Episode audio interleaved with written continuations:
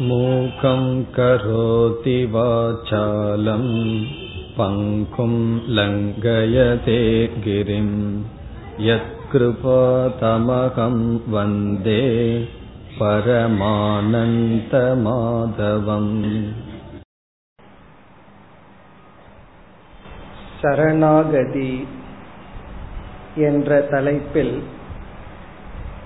இப்பொழுது நாம் சில சிந்தனைகளை மேற்கொள்வோம். சரணாகதி என்ற சொல்லில் சரணம் என்ற ஒரு சொல்லும் கதி என்ற ஒரு சொல்லும் சேர்ந்துள்ளது. சரணம் என்றால் நம்புதல் நம்மை ஒப்படைத்தல் பணிதல் விட்டுவிடுதல். இது போன்ற பல அர்த்தங்கள் இருக்கின்றன. ஃபெய்த் நம்புதல் நம்மை நாம் ஒப்படைத்தல் இப்படி பல அர்த்தம். எல்லோருக்கும் சரண்டர் சரணம் என்ற வார்த்தை தெரிந்த வார்த்தை தான்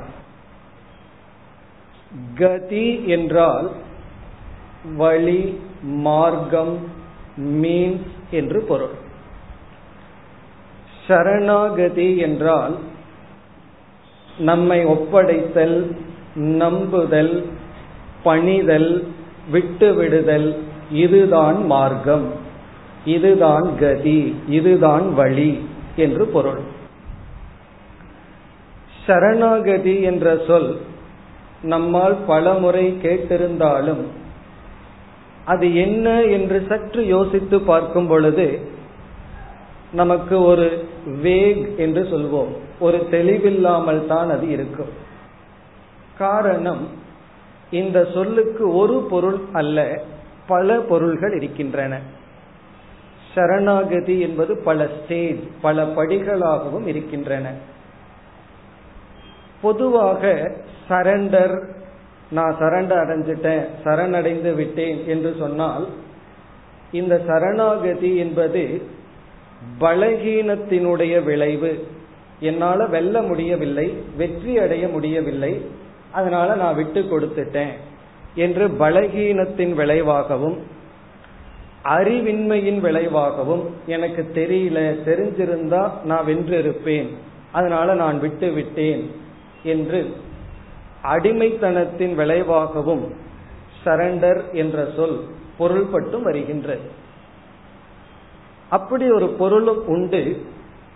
ஆனால் இங்கு அப்படிப்பட்ட பொருள் அல்ல. நம்ம வேதாந்த சாஸ்திரத்துல அல்லது பக்தியில் அல்லது ஆன்மீக டிக்ஷனரியில சரணாகதி என்பது பலத்தினுடைய விளைவு அறிவினுடைய விளைவு வெற்றியினுடைய விளைவு.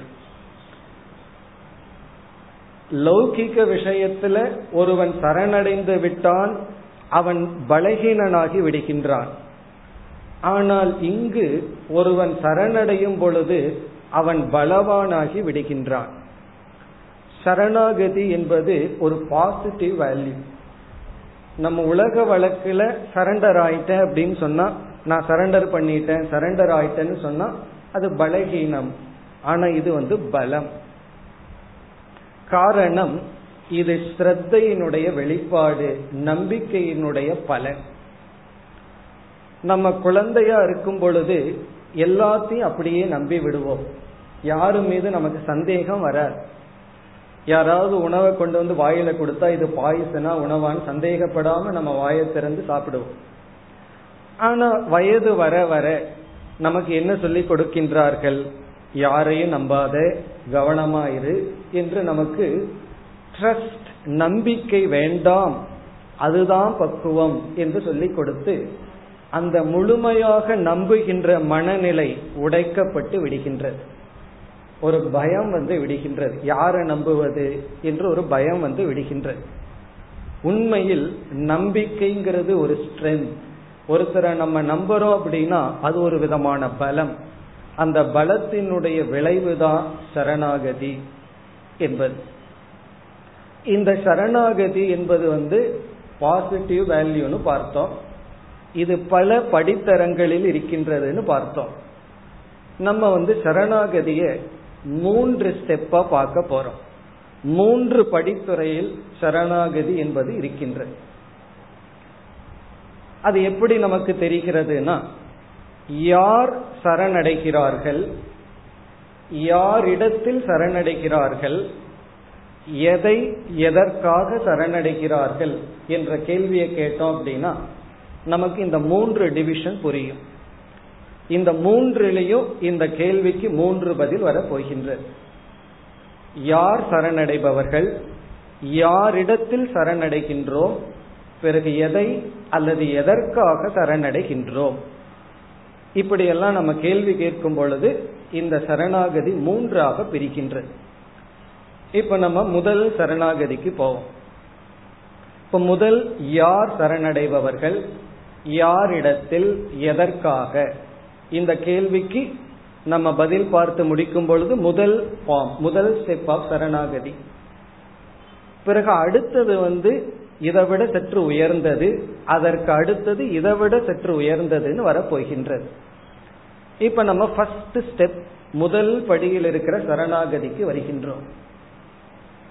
இப்ப சாதாரண ஒரு மனிதனுடைய வாழ்க்கையை பார்த்தோம் அப்படின்னா ஒரு மனிதனுக்கு என்ன தேவை எது வேண்டும் அப்படின்னு கேட்டா என்ன நம்ம சொல்லுவோம்?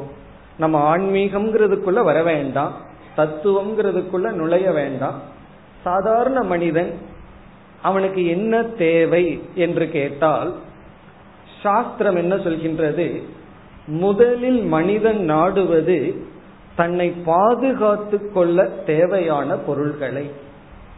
நம்ம முதல்ல எதை நாடுவோம்?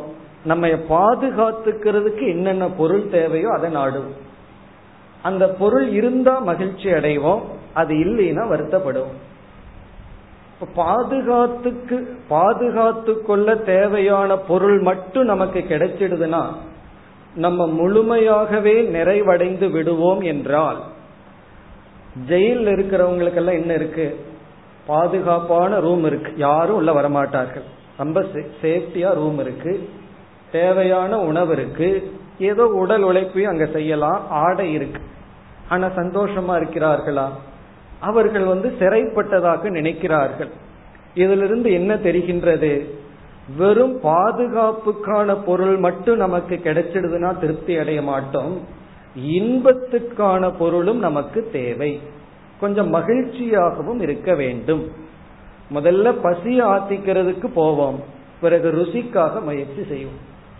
பசிக்கு முதல்ல உணவு பிறகு ருசிக்கு உணவை நாடுவோம். இப்ப இதுல இருந்து என்ன தெரிகிறது? சாதாரண ஒரு மனிதன் இயற்கையாகவே எந்த ஒரு அறிவையும் அடையாமல் அவன் நாடுவது வந்து வாழ்க்கைக்கு பாதுகாக்க தேவையான சூழ்நிலைகள். இந்த இடத்துல தேவையான பொருள்னா வெறும் வீடு உணவு மட்டுமல்ல. ஈவன் எஜுகேஷன் நம்ம படிப்போம். இப்ப எதை படிச்சோம்னா நாளைக்கு அதை வச்சு நம்ம சம்பாதிக்க முடியும் வாழ முடியும்னு சொல்லி வாழ்க்கைக்கு தேவையான படிப்பு மற்ற அனைத்தையும் முதல்ல நாடுவோம். பிறகு இரண்டாவதாக நாம நாடுவது வந்து இன்பத்திற்கு தேவையான பொருள். இப்ப என்ன ஆகுது நம்முடைய வாழ்க்கையில்? சில சமயங்கள்ல வாழ்க்கைக்கு தேவையான பொருள் கிடைக்காமல் போகின்றது இன்பத்திற்கு தேவையான பொருளும் கிடைக்காமல் போகின்றது. அப்பொழுது மனதில் ஒரு துயரம் வருகிறது பயம் வருகின்றது. இப்ப இந்த இன்பத்தை நாடுதல் இயற்கையா இருக்கு. பிறகு நாம் விரும்பாமலேயே சில துன்பங்களை நம்ம சந்திக்க வேண்டியது இருக்கு.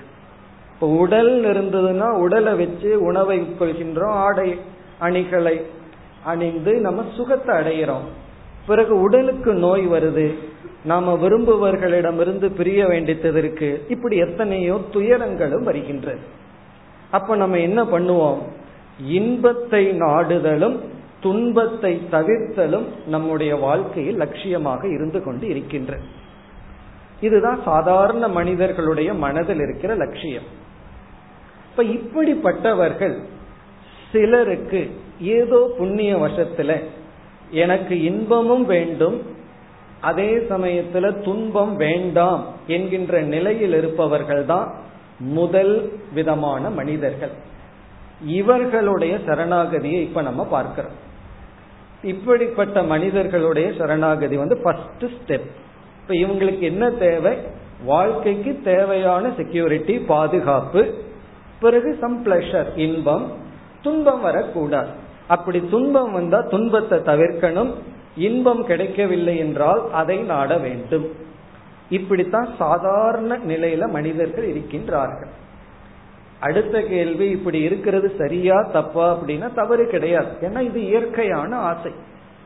இப்ப இப்படிப்பட்ட மனிதர்கள் வந்து வாழ்க்கையில வாழ்ந்துட்டு இருக்கும் பொழுது துன்பங்கள் வரும் பொழுதும் பிறகு வந்து இன்பங்கள் கிடைக்காத பொழுதும் பாதுகாப்பு கிடைக்காத பொழுதும் அவர்கள் அவர்களுடைய அறிவுக்கு உட்பட்டு இறைவனை பற்றிய சில எண்ணங்கள் இருக்கும். கடவுளை பற்றி ஏதோ ஒரு கான்செப்ட் அவர்களுக்கு இருக்கும். அல்லது சிறு வயதுல இறைவனை பற்றி ஏதாவது சொல்லி கொடுத்திருப்பார்கள். இஷ்ட தேவதை அப்படின்னு சொல்வார்கள். கிருஷ்ணா முருகான் சொல்லி ஏதோ ஒரு கடவுளனுடைய பெயரை சொல்லி கொடுத்திருப்பார்கள். அந்த இறைவனிடம் அவர்கள் அவ்வப்பொழுது சரணடைவார்கள். அதாவது நான் எத்தனையோ விதத்துல முயற்சி பண்ணி பார்த்துட்டேன். இந்த துயரத்தை நீக்கிறதுக்கு உன்னுடைய சக்தி தேவை. உன்னுடைய அனுகிரகம் தேவை என்று நம்முடைய மனம் சரணடைகின்றது. அல்லது ஒரு பொருளை அடையணும்னா நீதான் எனக்கு இதை கூட்டி வைக்கணும் அப்படின்னு சொல்லி நம்ம எரியாமல் நம்ம வழிபடுகின்ற இறைவனிடம் நம்முடைய மனதானது சரணடைகின்றது. இந்த சரணடைதல் எப்பொழுது வரும்னா துயரம் வரும் பொழுது மனமானது சரணடைகின்றது. இறைவனுடைய உதவியை நாடுகின்றது. பிறகு துன்பம் வருவது ஒரு துன்பம் இன்பம் கிடைக்கலையேங்கிறதும் கூட ஒரு துன்பமாக இருக்கும். அதை எப்படி புரிஞ்சுக்கலாம்னா ஒரு குழந்தை சந்தோஷமா இருந்துட்டு இருக்கு அதுக்கு உடல்ல எந்த வழியும் இல்லை சாப்பிட்டு பசியும் இல்லை அந்த நேரத்துல ஒரு சாக்லேட்டை காமிச்சிட்டு அதை நீங்க மறைச்சு வச்சீங்கன்னா அழுக ஆரம்பிச்சிடும். இப்ப அந்த குழந்தைக்கு ஏன் துயரம் வந்ததுன்னா கஷ்டத்தினால துயரம் வரல அந்த இன்பம் கிடைக்கவில்லையேன்னு ஒரு துயரம். ஏன்னா கண் முன்னாடி பார்த்துடுது. அதனாலதான் குழந்தை முன்னாடி ஏன் காட்டுனேன் அப்படின்னு நம்ம சொல்றோம். அப்ப நம்ம துயரம் துயரமாகவும் வருகின்றது இன்பம் கிடைக்கவில்லையே என்றும் துயரம் வருகின்றது. இப்ப இந்த நேரத்துல பக்தி என்ற ஒரு உணர்வை உடைய மனிதர்கள் இறைவனிடத்தில் அதாவது இஷ்ட தேவதையினிடம் தான் வழிபட்டு வருகின்ற இறைவனிடம் அல்லது சில அல்ப தேவதைகள் என்று சொல்லப்படுகிறது. ஒவ்வொரு கஷ்டத்துக்கும் ஒவ்வொரு தேவதைகள் இருப்பார்கள். அதெல்லாம் நம்ம படிக்கிறோம். உனக்கு இந்த கஷ்டமா இருந்தா நவகிரகத்தை பூஜை பண்ணுன்னு சொல்றோம். உனக்கு இந்த கஷ்டமா இருந்தா இந்த தேவதையை வழிபடுன்னு சொல்றோம். அப்படிப்பட்ட தேவதைகளிடம் இவர்கள் சரணடைவார்கள். இங்க சரணடைதல் அப்படின்னு சொன்னா நீதான் எனக்கு உதவி செய்து உன்னுடைய அனுகிரகத்துல நான் இதை அடைய வேண்டும் என்று அவர்கள் நினைப்பார்கள். இந்த சரணாகதியில உண்மையிலேயே என்ன நடக்குது அப்படின்னா நம்முடைய ஈகோ இருக்கே அகங்காரம் அது வந்து அப்படியே மெல்ட் ஆகுது உருகி விடுகின்றது.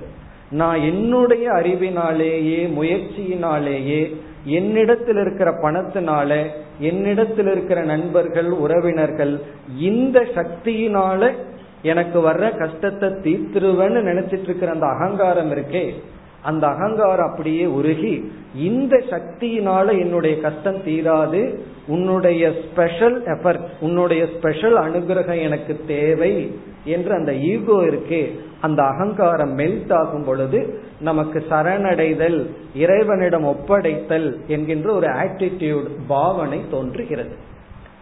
இப்படி வந்து சில சமயம் தோன்றலாம் சில சமயம் தோன்றாமலே இருக்கலாம். இதுதான் சாதாரண மனிதர்களிடம் இருக்கின்ற சரணாகதி. இப்ப சாதாரண மனிதர்கள் துன்பத்தை தவிர்க்க இன்பத்தை அடைய தான் வழிபட்டு வருகின்ற இறைவனிடம் வருகின்ற ஒரு நம்பிக்கை பாவனை. அதாவது அந்த நம்பிக்கையில என்ன ஆகுது என்னிடத்தில் இருக்கிற ஷோர்ஸ் அதாவது அது அறிவாகலாம் பணபலமாகலாம் அல்லது மனிதர்கள் பலமாகலாம் இதனால இந்த நிவர்த்தி எனக்கு கிடைக்காது. கண்டிப்பா உன்னுடைய அனுகிரகம் தேவை என்று அந்த ஈகோ இருக்கே அகங்காரம். அது உருகி பகவானிடம் மனமானது சரணடைகின்றது. இப்ப இந்த இடத்துல சரணாகதி அப்படிங்கிறது ஒரு ஆட்டிடியூட் பாவனை.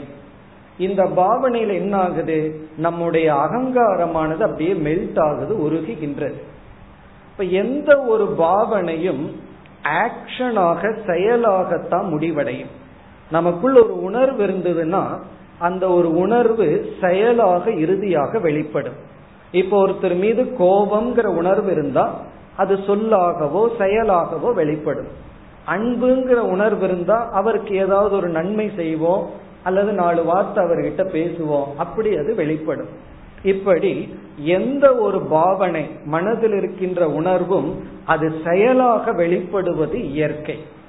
இப்ப இறைவன் மீது ஒரு நம்பிக்கை ஏற்பட்டால் என்னிடத்தில் இருக்கிற பலத்தினால நான் வெல்ல முடியாது இந்த சூழ்நிலையிலிருந்து நான் வெளிவர முடியாது உன்னுடைய அனுகிரகத்திலிருந்து தான் நான் வெளிவர முடியும் என்கின்ற ஒரு அறிவு ஏற்பட்டு அந்த அறிவினால் சரணாகதி என்ற ஒரு பாவனை தோன்றினால் அந்த பாவனை செயலாக வெளிப்படும். அந்த செயல் தான் இறைவனை வழிபடுவது இறைவனுக்காக செய்கின்ற சில தியாகங்கள். நான் பகவானுக்காக இதை செய்யறேன் அப்படின்னு சொல்லி நம்ம சில சமயம் பொருளை தியாகம் பண்ணுவோம் உழைப்ப தியாகம் பண்ணுவோம் சில சமயம் நடந்து போவோம் கிரிவலம் வருவோம். இப்படிப்பட்ட பக்தி பூர்வமான தவ செயல்கள் எல்லாம் சரணாகதியிலிருந்து வெளிப்பட்ட செயல்கள். இப்ப இந்த செயல் எப்படி வருதுன்னா சரணாகதியிலிருந்து வருகின்றது. இது ரொம்ப ஆரம்பத்தில் இருக்கின்ற சரணாகதி ஃபர்ஸ்ட் ஸ்டேஜ் முதல் படி. காரணம் இந்த சரணாகதியில நம்பிக்கை மாற்றப்படுகிறது. நம்ம கிட்ட இருக்கிற பணம் நம்ம கிட்ட இருக்கிற அறிவு அதுல இருக்கிற நம்பிக்கை அப்படியே சித்தாய் பகவானிடம் செல்கின்றது. அப்பொழுது நமக்கு வந்து செயலாக வெளிப்படுகிறது. இனி இந்த சரணாகதியிலிருந்து இந்த பக்தன் என்ன பலன் அடைகிறான்னு பார்த்தோம்னா நாம எந்த ஒரு செயல் செய்தாலும் அந்த செயலுக்கு கண்டிப்பாக பலன் இருக்கும். இப்ப பகவான் மீது நம்பிக்கை வச்சு சரணடைஞ்சு ஒரு செயல்ல மேற்கொண்டோம்னா அந்த செயல் பகவான நினைச்சிட்டு ஒரு அஞ்சு நிமிஷம் தியானம் பண்றதாகவும் கூட இருக்கலாம். அந்த செயல் என்ன செய்கின்றது? இரண்டு விதமான பிரயோஜனத்தை கொடுக்கின்றது. ஒன்று வெளியில் இருக்கின்ற சில மாற்றங்கள்.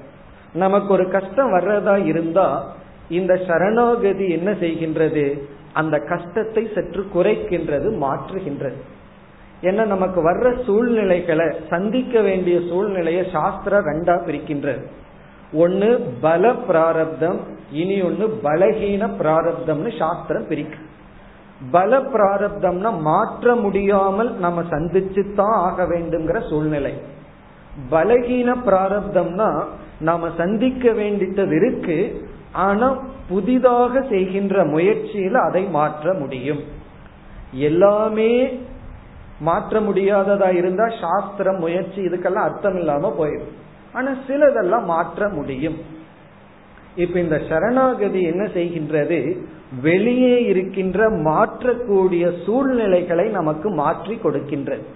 அந்த துயரத்தினுடைய இன்டென்சிட்டி இருக்கே அதை குறைத்து கொடுக்கின்றது அது மாற்ற முடிவதைத்தான். ஆனா சிலது மாற்ற முடியாதது இருக்கே அதை என்ன பண்ணுது அப்படின்னு கேட்டா இந்த சரணாகதி வெளி சூழ்நிலையை மாற்றுவதற்கு பதிலாக உள் சூழ்நிலையை மாற்றுகின்றது நம்முடைய மனசை மாற்றுகின்றது முதல்ல வெளியே மாற்ற வேண்டிய மாற்றத்தை இறைவன் மீது நம்பிக்கை வச்சு சரணடைஞ்சு ஏதாவது செஞ்சு அது மாற்றும். சில சமயம் வெளி சூழ்நிலையை மாற்றுறதுக்கு நான் மட்டும் பொறுப்பல்ல எத்தனையோ பேர் பொறுப்பாக இருக்கின்றார்கள். இப்ப வெளியே ஒரு கஷ்டமான சூழ்நிலைனா அது மாறணும்னா அது என்னுடைய கையில மட்டுமல்ல மற்றவர்களுடைய மனம் மாறணும். அப்பொழுதுதான் அந்த சூழ்நிலையெல்லாம் மாறும். அந்த சமயத்துல சரணாகதி நம்முடைய உள் மனதை மாற்றுகின்றது. உள் மனதை எப்படி மாற்றுகின்றது என்றால் நமக்கு வர்ற கஷ்டத்தை சந்திக்கின்ற சக்தியை இந்த சரணாகதி கொடுக்கின்றது அதாவது சரணடைஞ்சா லௌகிக அர்த்தத்துல பலகீனத்தை அடைவோம் ஆனா இந்த இடத்துல நம்ம நம்ம எரியாம ஒரு பலத்தை தைரியத்தை அடைவோம். அது எப்படின்னா சரணடைஞ்சு பார்த்தா நமக்கு தெரியும். ஒரு கஷ்டமான சூழ்நிலையில பகவானே கதின்னு ஒரு சரணாகதி நமக்குள்ள வந்தால் ஒரு நம்பிக்கை வந்து பகவான் தான் அப்படின்னு ஒரு நம்பிக்கை வந்தால் நம்ம எரியாமல் ஒரு சக்தியை மனதிற்குள் பார்ப்போம். அப்ப என்ன ஆகும்னா எப்படிப்பட்ட கஷ்டங்கள் வந்தாலும் அந்த கஷ்டத்தை தாங்குகின்ற சக்தி நமக்கு வரும். உண்மையிலேயே வெளி சூழ்நிலையை மாற்றுறதுல அர்த்தம் இல்ல அது இருந்துட்டு போலாம் அதை தாங்குற சக்தி நமக்கு வந்து விட்டால் பிறகு வெளி சூழ்நிலை எப்படி இருந்தால் என்ன? அந்த சக்தியானது சரணாகதியிலிருந்து வருகின்றது. இப்ப அர்ஜுனனை எடுத்துட்டோம் அப்படின்னா முதல்ல அவன் வந்து என்ன செய்தான்? போர்க்களத்திற்குள்ள வந்து அவனோ சில கருத்துக்களை அவனாக சிந்திச்சான். அவன் என்ன நினைச்சா என்னுடைய அறிவு நான் பெற்ற அறிவே எனக்கு துணை புரியும்னு நினைச்சு சிந்திச்சு எவ்வளவு தூரம் குழப்ப தடைய முடியுமோ குழப்ப தடைஞ்சான் பிறகுதான் அவனுக்கு ஒரு அறிவு வந்தது. அது என்ன அறிவு தெரியுமோ? என்னுடைய அறிவு எனக்கு பயன்படாது. என்னுடைய அறிவு எனக்கு பயன்படாது நான் வெளியே இருந்துதான் இந்த அறிவை வாங்கணும் என்று உணரும் பொழுது ஷாதிமாம் துவாம் பிரபன்னம். நான் உங்களிடம் சரணடைகின்றேங்கிற சரணாகதிங்கிற ஆட்டிடியூட் பாவனை தோன்றியது. அதனாலதான் நம்ம சொன்னோம் இந்த சரணாகதிங்கிறது அவ்வளவு சுலபமா தோன்றிவிடாது. நம்ம சாதாரணமா சொல்லுவோம் எல்லாம் கடவுள் கையில விட்டுட்டு சிவனேன்னு இருக்க வேண்டியதுதானு சொல்லுவோம். அது வாயளவுல சொல்லலாம். அப்படி விடுவது அவ்வளவு சுலபம் அல்ல. பிடிக்கிறது தான் கஷ்டம்னு நினைக்கிறோம். விடுவது தான் கஷ்டம். ஒரு கோடி ரூபாய் சம்பாதிக்கிறது கஷ்டம்னு நினைக்கிறோம். கஷ்டம்தான். ஆனா அதை தியாகம் பண்றதுக்கு அதை விட ஒரு கோடி மடங்கு அதிக முயற்சி தேவை. அதிக பக்குவம் தேவை. அப்படி எல்லாம் பகவான்னு விடணும்னு சொன்னா அர்ஜுனனுடைய முயற்சியிலிருந்து வந்ததுதான் சரணாகதி. நம்ம நினைக்கிறோம் சரணாகதிங்கிறது முயற்சியின்மையினுடைய விளைவு. அப்படியே சும்மா இருந்துட்டு பகவானிடம் சரணடைகிறதுன்னு சொல்லுதுன்னு நினைக்கிறோம். ஆனா அப்படி அல்ல. முயற்சி செய்யாமல் சரணாகதிங்கிற ஆட்டிடியூடு நம்மிடம் தோன்றார். அப்படி வந்ததுன்னா சும்மா சொல்லுவோம். ஆகவே உண்மையான சரணாகதி எப்ப வரும்னா முயற்சியினுடைய பலனாக வரும். நாம் அந்த சூழ்நிலையிலிருந்து மாறுவதற்கு எவ்வளவு முயற்சி பண்ணணுமோ அதை செஞ்சுட்டு முயற்சியினுடைய முடிவில் வருவதுதான் சரணாகதி. அர்ஜுனன் தன்னுடைய அறிவை எவ்வளவு தூரம் பயன்படுத்தணுமோ அவ்வளவு பயன்படுத்தி பிறகு அவனுக்கு தெளிவு வந்தது. இந்த அறிவு எனக்கு பயனில்லை. வெளியிருந்து உதவி வர வேண்டும். வாழ்க்கையில எது அறிவுபூர்வமான செயல்னா எப்ப நமக்கு உதவி தேவையோ அப்ப உதவியை நாடுவதுதான் அறிவுபூர்வமான செயல். ஏன்னா இந்த அகங்காரம் இருக்கே அது வந்து அவ்வளவு சுலபமா பணிஞ்சிற உதவிய நாட நானே பார்த்துக்குவனே நான் எதற்கு பணியணும் அப்படின்னு பணியாது.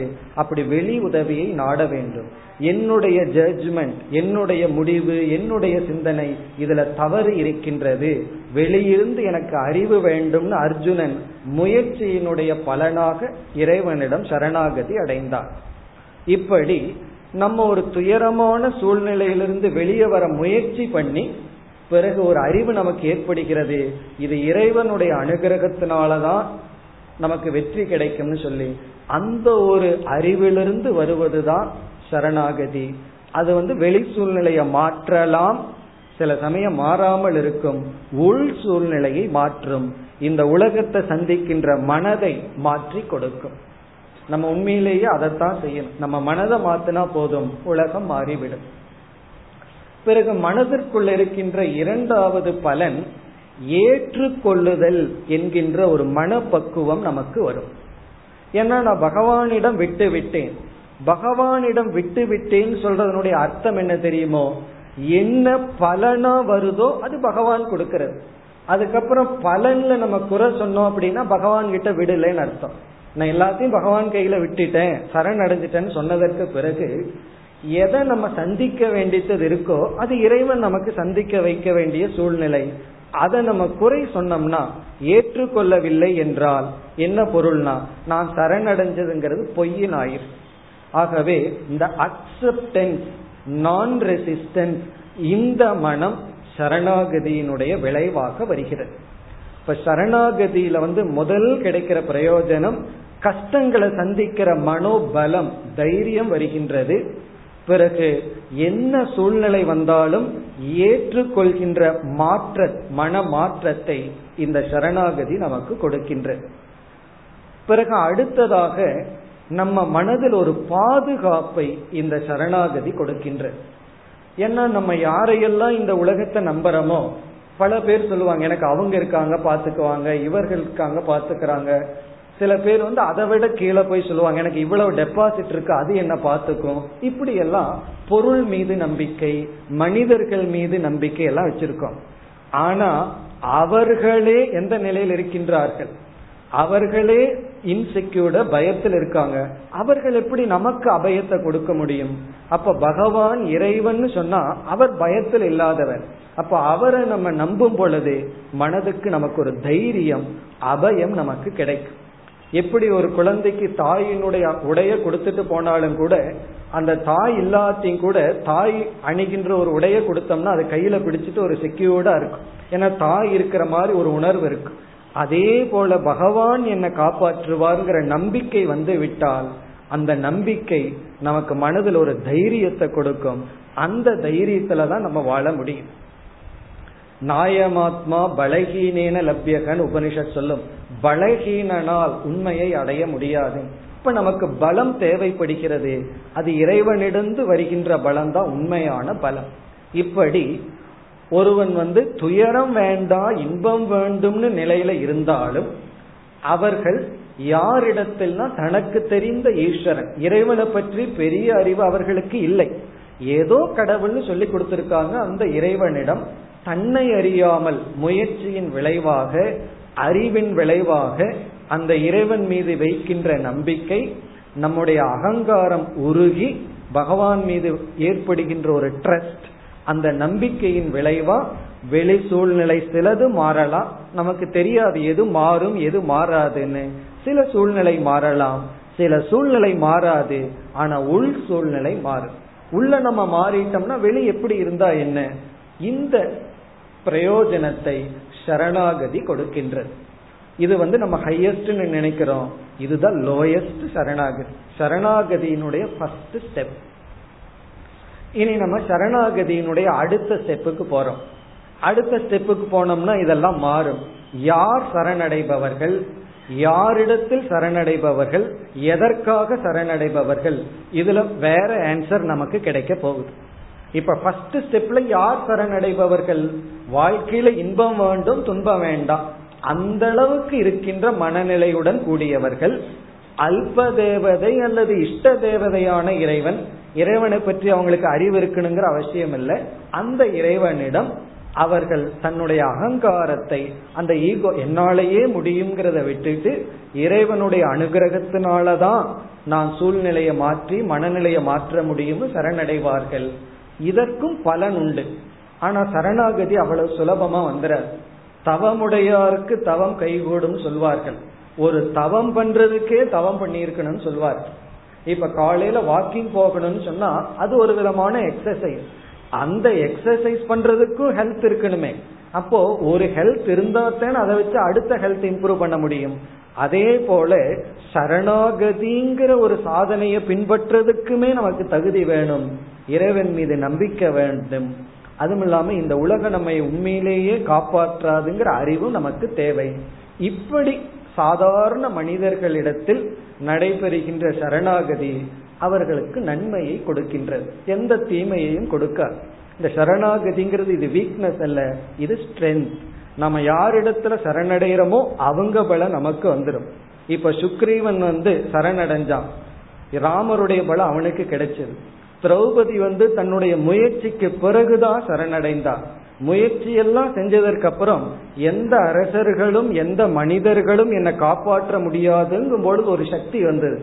அவ்வளவு கஷ்டப்பட்டதுக்கு அப்புறம்தான் நம்பிக்கைங்கிற ஒரு ஸ்ட்ரென்த்தே வருகின்றது ஒரு சக்தியே வருகின்றது. அப்படி நம்ம சரணடைவதற்கே ஒரு சக்தி தேவை.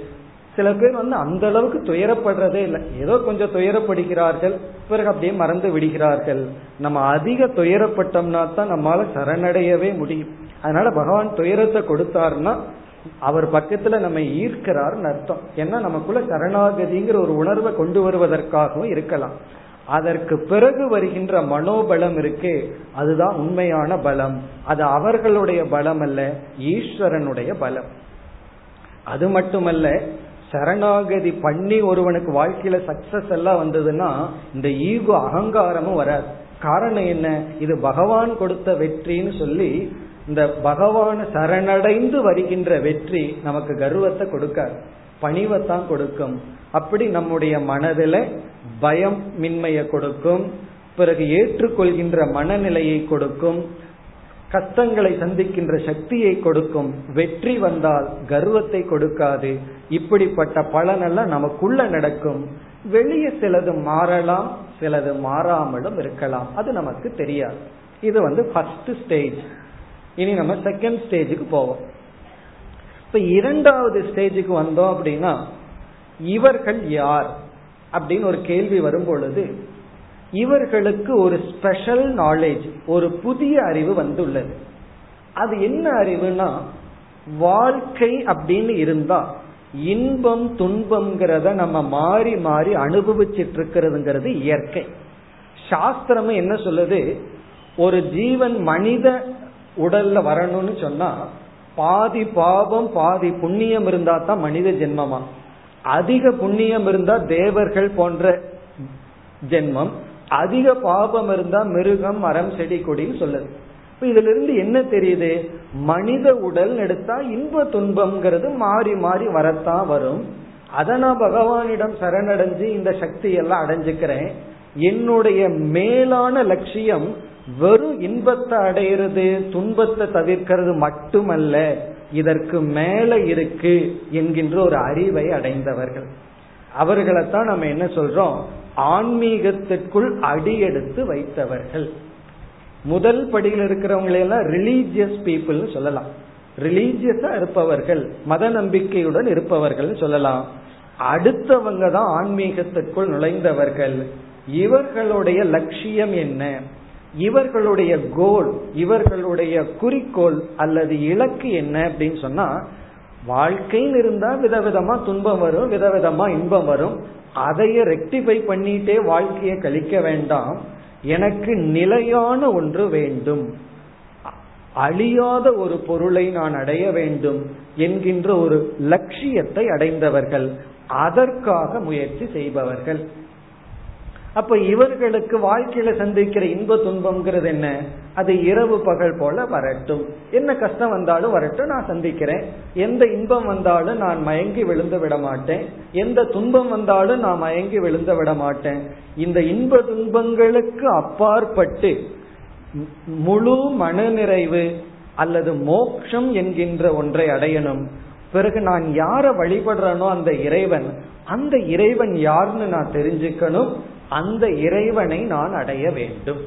இப்ப இந்த இடத்துல அந்த இறைவன் நாம யார சரணடைகிறோமோ அவர் ஒரு மீன்ஸ் கிடையாது உபாயம் அல்ல. அவரே லட்சியமாகி விடுகின்றார். ஃபர்ஸ்ட் ஸ்டேஜில் எப்படி இருக்கு தெரியுமோ பகவான் வந்து ஒரு இன்ஸ்ட்ருமெண்ட் அவ்வளவுதான். நமக்கு வேற இருக்கின்ற ஒரு கருவி அவரிடம் எனக்கு ஸ்ட்ரென்த் வேணும் அவ்வளவுதான். செகண்ட் ஸ்டேஜில் அந்த பகவான் தான் என்னுடைய லட்சியம். எனக்கு வேறு என்னும் வேண்டாம். மாயாவிதான் வேணும் மாயை வேண்டான்னு அர்த்தம். உன் கையில் இருக்கிற மாயை செல்வமோ இதுவோ வேண்டாம். எனக்கு நீதா வேணும்னு பகவானை அடைதல் அல்லது உண்மையை அடைதல். இப்படி ஒரு லட்சியம் வரணும் அப்படின்னா ஏற்கனவே எனக்கு எது லட்சியமா இருந்ததோ அது லட்சியம் அல்லங்கிற அறிவும் வரணும். நான் உண்மையான பொருளை அடையணும்னு சொன்னா நமக்கு எது லட்சியமா தெரிஞ்சதோ அது லட்சியமாக கூடாது. அப்ப வாழ்க்கையில எவ்வளவு பொருள் கிடைச்சாலும் அந்த பொருள் எனக்கு சாதனையா இருக்கலாம். என்னுடைய சாத்தியம் அல்ல முடிவல்ல. எவ்வளவு புகழ் வேணாலும் கிடைக்கலாம் எவ்வளவு இன்பம் வேண்டுமானாலும் வரலாம். அது என்னுடைய அல்டிமேட் கோல் என்னுடைய முடிவான லட்சியம் அல்ல என்னுடைய முடிவான லட்சியம் உண்மைதான் என்னுடைய முடிவான லட்சியம். உண்மையான ஒரு அழியாத ஒரு பரம்பொருள் தான் என்னுடைய லட்சியம் என்று அந்த பரம்பொருளை அல்லது இறைவனை அல்லது நிறைவு கொடுக்கும் பொருளை லட்சியமாக கொண்டவர்கள். அவர்களைத்தான் சாதகர்கள்னு சொல்றோம். அவர்களுடைய சரணாகதி இரண்டாவது சரணாகதி. இப்ப ஃபர்ஸ்ட் சரணாகதி சாதாரண மக்கள். இரண்டாவது சரணாகதி ஆன்மீகவாதிகள். இந்த லட்சியம் இல்லாம நம்ம ஆன்மீகம்னு சொல்லவே கூடாது. ஆன்மீகம் எப்ப சொல்லணும்னா நம்முடைய லட்சியம் வந்து இன்பத்தை அடையிறதோ வெறும் துன்பத்தை தவிர்க்கிறதோ மட்டுமல்ல இதற்கு அப்பாற்பட்டு இருக்கின்ற நிலையான பொருளை அடைதல் உண்மையை அடைதல். இந்த கோல் யாருக்கு வருதோ பிறகு இந்த உலகத்தில் இருக்கிற அனைத்து பொருள்களும் அதனுடைய வேல்யூவை இழந்துடணும் தங்கம்ங்கிறது தங்கத்தினுடைய வேல்யூவை இழக்கணும். அனைத்து பொருள்களும் அந்த பொருளுக்கு இருக்கிற சாத்தியம்ங்கிற ஸ்டேட்டஸை இழந்துடணும் சாதனம்ங்கிற ஸ்டேட்டஸ்ல இருக்கலாம். நம்ம பணம் வேண்டாம்னு சொல்லல. அது சாதனமா இருக்கலாம். மீன்ஸா இருக்கலாம். எண்டா இருக்க கூடாது இப்ப இந்த உலகத்தில் இருக்கிற அனைத்தும் மீன்ஸா மாற்றப்படணும். ஒரு உபாயமா மாற்றப்படணுமே தவிர லட்சியமாக இருக்கக்கூடாது. இப்ப இந்த நிலையை அடைந்தவர்கள் இரண்டாவது நிலையில் இருப்பவர்கள். இப்ப இவர்களுடைய சரணாகதி என்னன்னு இப்ப பார்க்கும் பொழுது இவர்களுக்கு என்ன தேவை என்பது அடுத்த கேள்வி. யாரிடத்துல சரணடைகிறார்கள்னா மீண்டும் அதே இறைவனிடம். ஆனா அந்த இறைவன் இவர்களுக்கு சற்று மாறி இருக்கும். வெறும் ஒரு அல்ப தேவதையா இருக்காது. இந்த உலகத்தையே படைச்ச அந்த இறைவன். அதை பற்றி பிறகு பார்ப்போம். இப்ப இவர்களுடைய தேவை என்ன என்று பார்த்தால் இவர்களுடைய தேவையை நம்ம மூன்று தேவையா பிரிக்கிறோம். முதலில் இவர்களுக்கு தேவை அந்த உண்மையான மெய்ப்பொருளை பற்றிய ஞானம். அறிவு தான் இவர்களுக்கு தேவை. நம்ம எவ்வளவோ பொருளை யாசிக்கின்றோம். யாராவது ஞானத்தை யாசிக்கின்றோமா? அப்படி இவர்கள் ஞானத்தை யாசிப்பார்கள். அர்ஜுனன் அதைத்தான் கேட்டான். சாதிமாம் துவாம் பிரபன்னம். எனக்கு உபதேசியுங்கள் அறிவை கொடுங்கள்னு சொல்லி அறிவை கேட்டான். அப்ப இவர்களுக்கு முதல் தேவை ஞானம். என்ன இந்த ஞானத்தினாலதான் அந்த இறைவனை அடைய முடியும். இறைவனை வந்து ஒரு செயலினால் அடைய முடியாத காரணம் ஒரு இடத்துல இருந்தா நம்ம பிரயாணம் பண்ணி போய் அடைஞ்சிடலாம். இப்ப நம்ம அடைய வேண்டியதோ எங்கும் நிறைந்திருக்கின்ற பொருள் ஆனா எப்பொழுதுமே நமக்கு தெரியாத பொருள். அதுதான் இதுல இருக்கிற முரண்பாடு. கடவுள்னா யாருன்னா எங்கும் இருக்காருங்கிறோம். நான் எங்கேயுமே பார்க்கலையேங்கிறோம். ஆகவே இருக்கார் ஆனால் தெரியவில்லை. இப்ப ஞானம் இவர்களுக்கு முதலில் தேவை. பிறகு இவர்களுக்கு இரண்டாவது தேவை என்ன அப்படின்னு பார்த்தோம்னா இவர்களுடைய இரண்டாவது தேவை எந்த ஒரு அறிவுமே அறிவை கொடுக்கும் கருவியிலிருந்து தான் வரும். திடீர்னு ஞான மனசுல உற்பத்தி ஆகாது. சில பேர் நினைப்பார்கள் அது அப்படியே இன்ட்யூஷன்ல வரலாமான்னு சொல்லி. அது ஞானம் வராது. ஞானம் வந்து இன்டியூஷன்ல தான் வரும். இன்டியூஷன் என்ன? அதை ஒழுங்கா படிக்கும் பொழுதுதான் வருமே தவிர திடீர்னு உற்பத்தி ஆகாது. ஆனா சில பேர்த்துக்கு அப்படி உற்பத்தி ஆகிருக்கேன்னா அப்ப அவங்க என்ன பண்ணிருப்பாங்க ஏற்கனவே விசாரம் எல்லாம் பண்ணி வச்சிருப்பாங்க சிந்திச்சிருப்பாங்க அந்த விசாரத்தின் பலனா வரலாம். இப்ப அறிவு வந்து அறிவை கொடுக்கும் கருவியிலிருந்து வரும். அப்ப இவர்களுடைய இரண்டாவது தேவை ஞான சாதனம். ஞானத்தை கொடுக்கின்ற சாதனை இவர்களுக்கு தேவை. அது என்ன சாதனைன்னு பார்ப்போம். பிறகு இவர்களுக்கு மூன்றாவது தேவை. ஞானத்துக்கான சாதனையும் கையில் இருக்கு. உடனே ஞானம் கிடைச்சிடும் ஆனால் அந்த ஞானத்துக்கான தகுதி இவர்களிடம் இருக்க வேண்டும். ஞான யோக்கியதா. ஞானத்துக்கான யோக்கியதை. யோக்கியத்தைங்கிற சமஸ்கிருத வார்த்தை தான் நல்ல வார்த்தை தான். தகுதி அர்த்தம். அதற்கான தகுதி. இந்த மூன்று இவர்களுக்கு தேவை. ஒன்று ஞானம். இரண்டாவது ஞானத்துக்கான சாதனை. மூன்றாவது ஞான யோக்கியதா. இந்த மூன்று தான் இவர்களுக்கு தேவை. இந்த மூன்றையும் நம்ம எவ்வளவு கோடி ரூபாய் கொடுத்தாலும் அடைய முடியாது. வேற எதை வேணாலும் பணத்தில் அடையலாம். இந்த மூன்றையும் அடையணும்னு சொன்னா சரணாகதியினால மட்டும்தான் அடைய முடியும். இப்ப இந்த ஞானத்தை அடைவது எப்படி? என்றால் ஞானத்துக்கான சாதனை. ஞானத்துக்கான சாதனை என்ன அப்படின்னா சாஸ்திரம் கூறுகின்றது அது சாஸ்திரம் பிளஸ் ஆச்சாரியக. சாஸ்திரமும் குருவும் ஞானத்துக்கான சாதனை. என்ன எந்த ஒரு ஞானமும் ஒரு நூலில் இருந்து தான் நம்ம பெற முடியும். இப்ப இறைவனை பற்றிய ஞானம் வேணும்னா இறைவனை பற்றிய எந்த நூல் பேசுதோ அந்த நூலை நாம் அணுக வேண்டும். அந்த நூலை தான் உபனிஷத் பகவத்கீதை என்றெல்லாம் சொல்றோம். இப்ப பகவத்கீதை உபனிஷத் போன்ற நூல்கள் இறைவனை பற்றிய அறிவை கொடுக்கின்றது. சரி அந்த நூல் தானே எனக்கு வேணும் நான் டைரக்டா போய் படிச்சுக்கிறேனேன்னு சொன்னா நம்ம நேரடியா அணுகுனா அதுல இருக்கிற ஒரு வார்த்தையும் நமக்கு புரிவதில்லை. ஆகவே அந்த நூலை எடுத்து சொல்ல ஆசிரியர் நமக்கு தேவைப்படுகின்றார். அப்ப இவர்களுடைய தேவை ஞானமா இருந்த போதிலும் அந்த ஞானத்துக்கு சாதனமான சாஸ்திரமும் குருவும் தேவைப்படுகின்றது அது மட்டுமல்ல சரி சாஸ்திரமும் இருக்கு குருவும் இருக்கு. இந்த ரெண்டு இருந்த போதிலும் நான் சரியான பாத்திரமாக இல்லை என்றால் சரியான சாஸ்திரம் எனக்கு கிடைச்சாச்சு சரியான குருவும் எனக்கு கிடைச்சாச்சு ஆனா நான் தயாரா இல்லைன்னா இந்த ஞானம் நமக்கு ஏற்படாது. அப்ப இவர்களுடைய லட்சியம் இப்பொழுது ஞான யோக்கியதா? இந்த மூணுல கடைசி சொல்றதா முக்கியம்.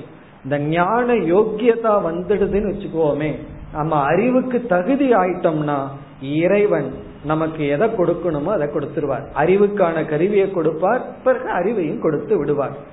இனி அடுத்த கேள்வி ஞானத்துக்கான யோக்கியதை என்ன தகுதி என்ன என்று கேட்டால் நம்ம எத்தனையோ தகுதியை சொல்லலாம். இப்ப நம்ம சுருக்கமா இரண்டே இரண்டு தகுதியை சொல்றோம். அதுதான் வாழ்க்கையில அடைவதற்கு மிக மிக கடினம். ஒன்று வைராகியம் வைராகியம்ங்கிற ஒரு மனப்பக்குவம் நமக்கு தேவை. இரண்டாவது நட்பண்புகள். நல்ல பண்புகள் நல்ல வேல்யூஸ் நட்பண்புகள். இந்த இரண்டும் என்னைக்கு நமக்கு வருதோ அப்பொழுது நாம அறிவுக்கு பாத்திரம் ஆகின்றோம் இந்த இயற்கை என்னவென்றால் நம்ம எதற்கு தயாராகிறோமோ அதை கொடுக்கிறது தான் இயற்கை. அது இயற்கையில நீங்க பார்த்தா தெரியாது. ஒண்ணுக்கு தயாராயிட்டோம் அப்படின்னா அது முன்னாடி நம்ம முன்னாடி வந்து நிக் வந்து நிக்கலினா நம்ம தயாராகலின்னு அர்த்தம். வந்து நின்னும் தயாராகலைன்னா பிரயோஜனம் இல்லை. அப்போ இரண்டாவது விதமான மனிதர் யார் அப்படின்னா அவர்களுடைய லட்சியமே இப்ப பிரம்மன் எங்கோ இருக்கட்டும் பரம்பொருள் எங்கோ இருக்கட்டும் ஞானம் எங்கேயோ இருக்கட்டும் குரு சாஸ்திரமும் கொஞ்சம் தொலைவிலேயே இருக்கட்டும் அவர்களுக்கு தன்னுடைய குணத்தை மாற்ற வேண்டும் நட்பண்புகளை அடைய வேண்டும். இதுதான் அவர்களுடைய லட்சியம்.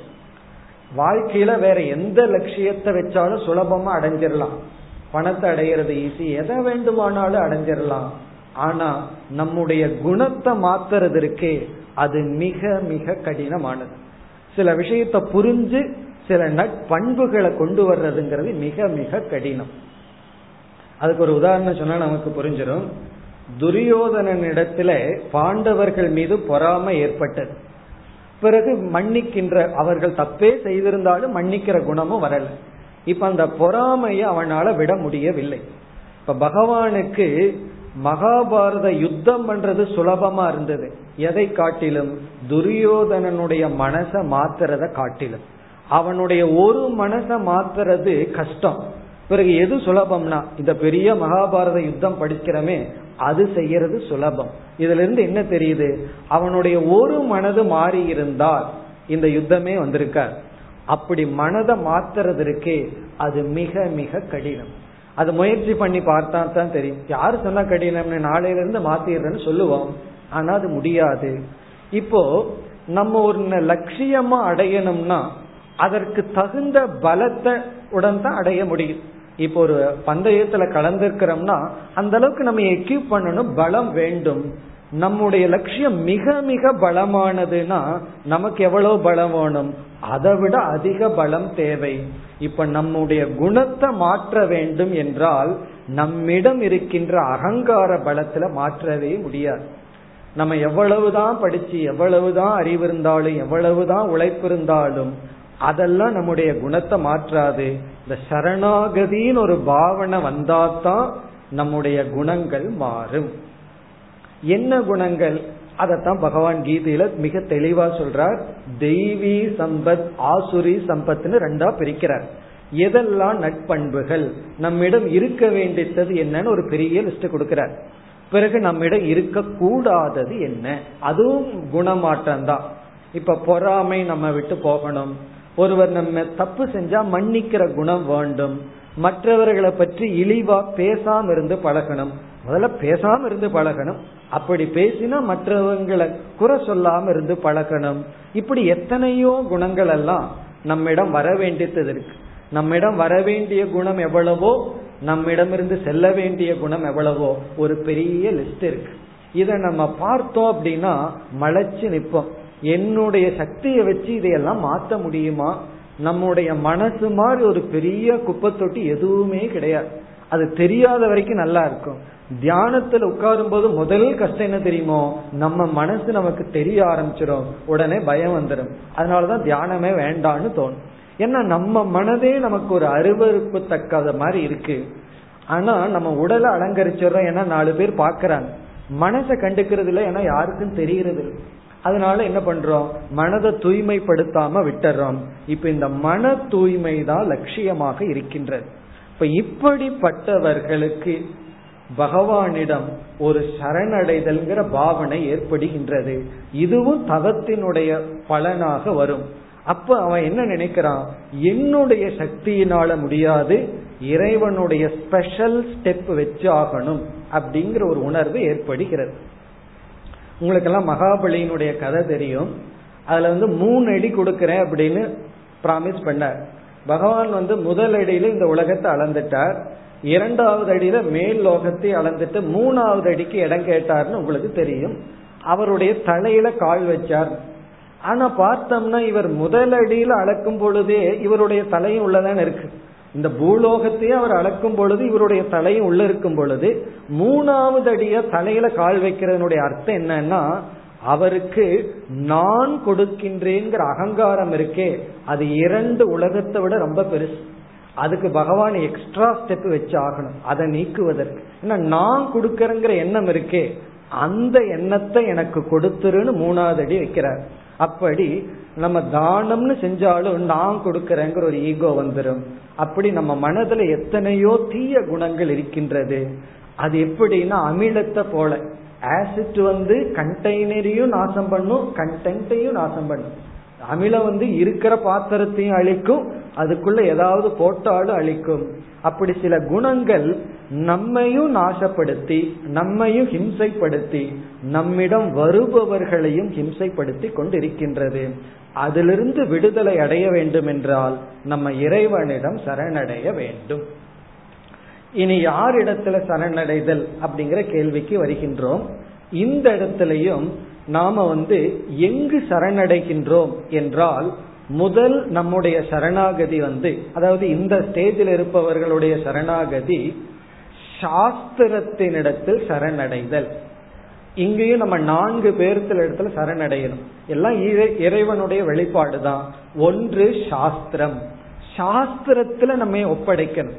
ரொம்ப பேர் இவர்கள் சாஸ்திரம் படிப்பார்கள் தன்னை ஒப்படைக்க மாட்டார்கள். அது என்னமோ சொல்லுதுன்னு படிக்க படிப்பார்கள். அப்படி இல்லாம முழு நம்பிக்கை சாஸ்திரத்துல. நாம படிக்கிற சாஸ்திரத்துல வர்ற முழு நம்பிக்கை சாஸ்திரத்தில் இருக்கின்ற சரணாகதி. இப்ப இந்த இடத்துல சரணாகதினா அர்த்தம் வேறையாயிரும் அதாவது நம்ம சாஸ்திரத்தை சரணடைஞ்சிடறோம் இந்த சாஸ்திரம் தான் என்னை காப்பாற்றும் என்கின்ற சரணாகதி.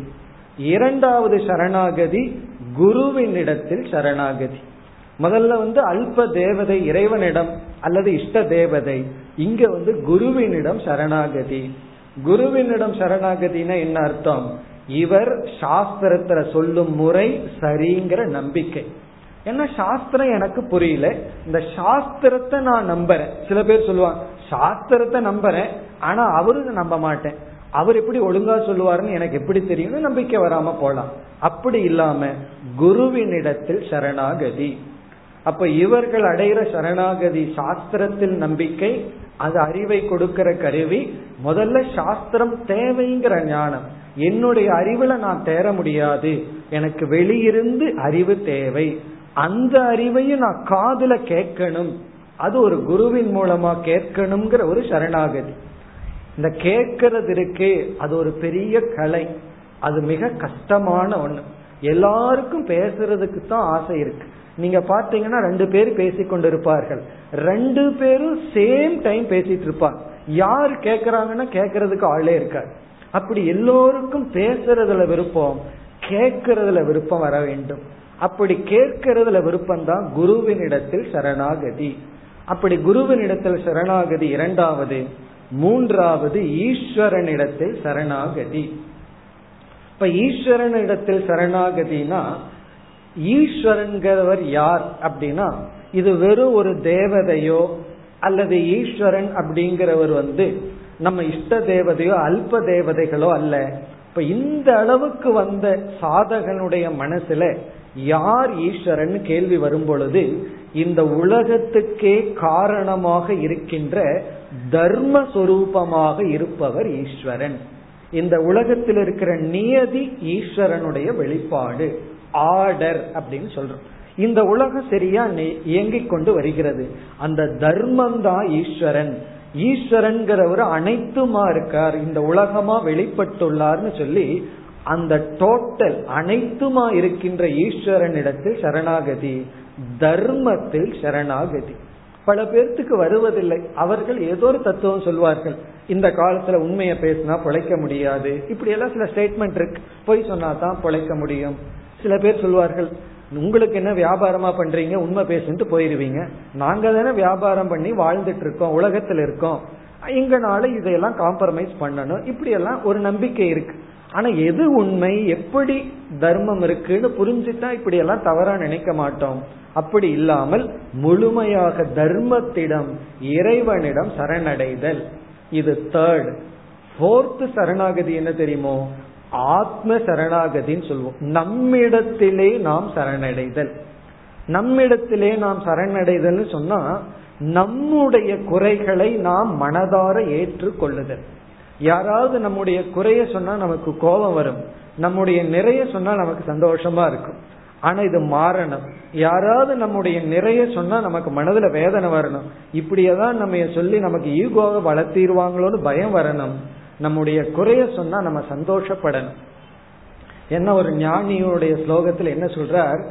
யாராவது என்னுடைய உடலையும் மனசையும் குறை சொன்னா அவர்கள் என்னுடைய நண்பர்கள். ஏன்னா அவங்க உண்மையை தானே சொல்றாங்க. அதுல என்ன குறை இல்லை? அப்படின்னு சொல்லி நம்மை நாம் ஏற்றுக்கொள்ளுதல் நம்முடைய பலகீனத்தை நமக்குள்ள ஓப்பனா அக்செப்ட் பண்றது அதுதான் நம்மை நாம் சரணடைதல்.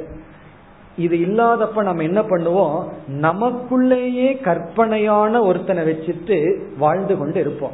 நம்முடைய பலகீனம் ஒருவருக்கு தெரிஞ்சிட்டா துயரப்படுவோம். நம்முடைய பலகீனம் ஒருத்தனுக்கு தெரியலனா சந்தோஷப்படுவோம். அப்படின்னா என்ன அர்த்தம்? எனக்குள்ள பலகீனம் இருந்தா அது பரவாயில்ல ஆனா யாருக்கும் தெரியக்கூடாது. அப்ப மற்றவர்கள் முன்னாடி பொய்யான நான் வாழ விரும்புறேன். உண்மையான நான் எனக்கே இல்லாம இருக்கேன். இப்ப ஆத்ம சரணாகதினா என்னிடத்தில் நான் சரணடைகின்றேன். அப்படின்னா என்ன? ஐ அக்செப்ட் மீ எனக்குள் இருக்கிற குறைய நான் ஒத்துக்கிறேன். நான் எனக்குள்ள இவ்வளவு மாற்றம் தேவைங்கிறத நான் அங்கீகரிச்சு பிறகு முயற்சி செய்கிறேன் அப்படின்னு சொல்லி இந்த ஆன்மீகத்துக்குள் வந்தவர்களுடைய சரணாகதி சாஸ்திரத்துல நம்பிக்கை. சில சமயங்கள்ல நம்ம தவறான சாஸ்திரத்துக்குள்ள போனாலும் நம்ம நம்பிக்கை தூய்மையா இருந்தா அதை விட்டு சரியான இடத்துக்கு வந்துடும் அதே போல தவறான இடத்துக்கு நம்ம போனாலும் நம்முடைய நம்பிக்கையே நம்ம சரியான இடத்துக்கு கொண்டு வந்து விடும். அப்படி சாஸ்திரத்துல நம்பிக்கை குருவினிடம் இருக்கின்ற நம்பிக்கை ஈஸ்வரனிடம் இருக்கின்ற நம்பிக்கை பிறகு நம்மிடமே நாம் சரணடைதல் அப்படின்னா என்னையே நாம் முழுமையா பார்த்து பொய்யான நான் வேண்டாம் நான் உண்மையான நானாக இருக்கின்றேன். அதான் நம்மையே சரணடைதல். இப்ப இந்த சரணடைதல் எல்லாம் செஞ்சோம்னா என்ன பலன் கிடைக்கும்னு நம்ம பார்த்தோம்? ஞான யோக்கியதா. ஞானத்துக்கு சரியான பாத்திரமாக ஆகும் ஒரு மலர் மலர்ந்ததுன்னு சொன்னா தேனீக்கள் தானாக வரும். அது போய் இன்வைட் பண்ண வேண்டியதில்லை. நம்முடைய மனம் யோக்கியதையை அடைந்தால் பிறகு குருவும் சாஸ்திரமும் தேடி வருவார்கள்.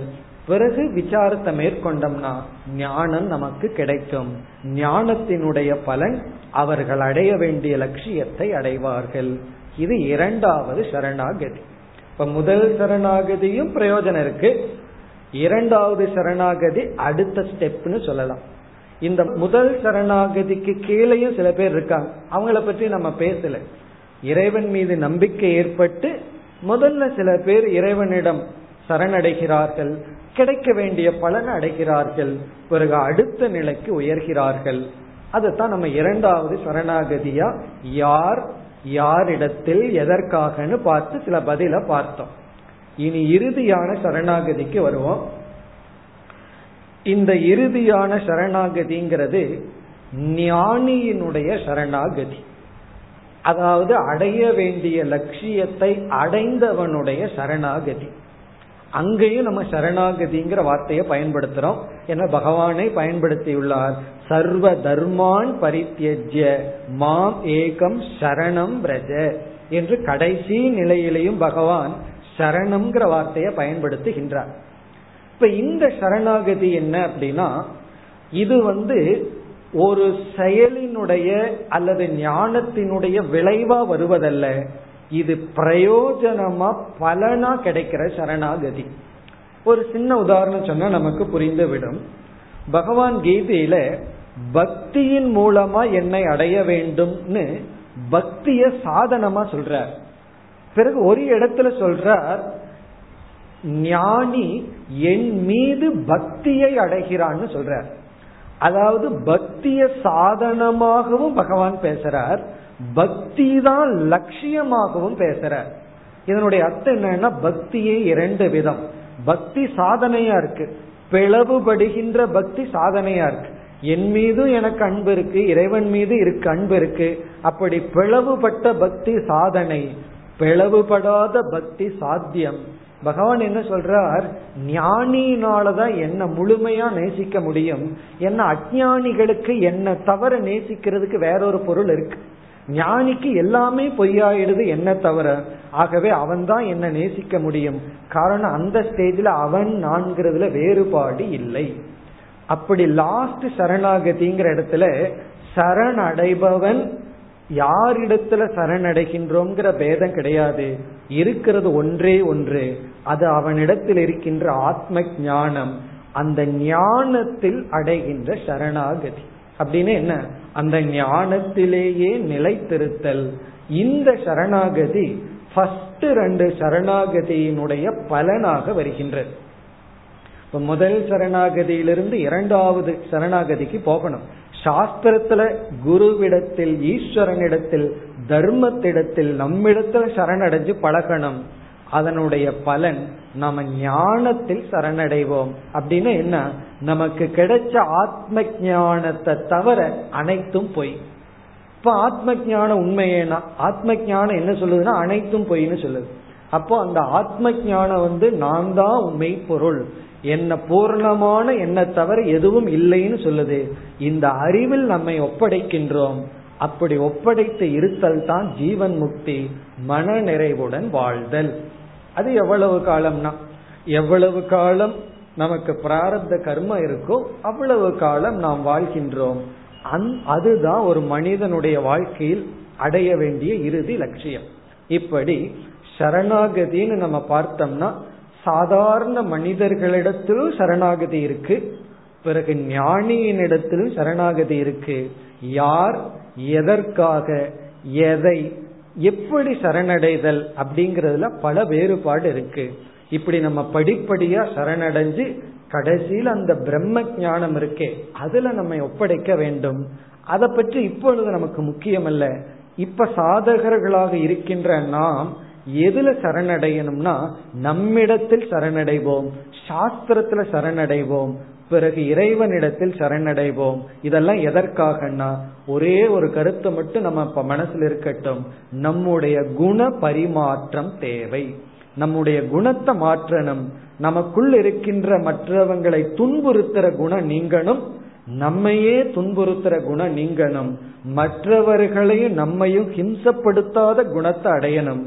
அதை அடைஞ்சிட்டோம் அப்படின்னா வைராகியமும் சுலபமா வந்துடும் அனைத்தும் சுலபமா வந்துடும் பிறகு நாமளும் சந்தோஷமா இருப்போம். நம்மிடம் யாரெல்லாம் உறவு வைக்கிறாங்களோ அவங்களும் மகிழ்ச்சியாக இருப்பார்கள்.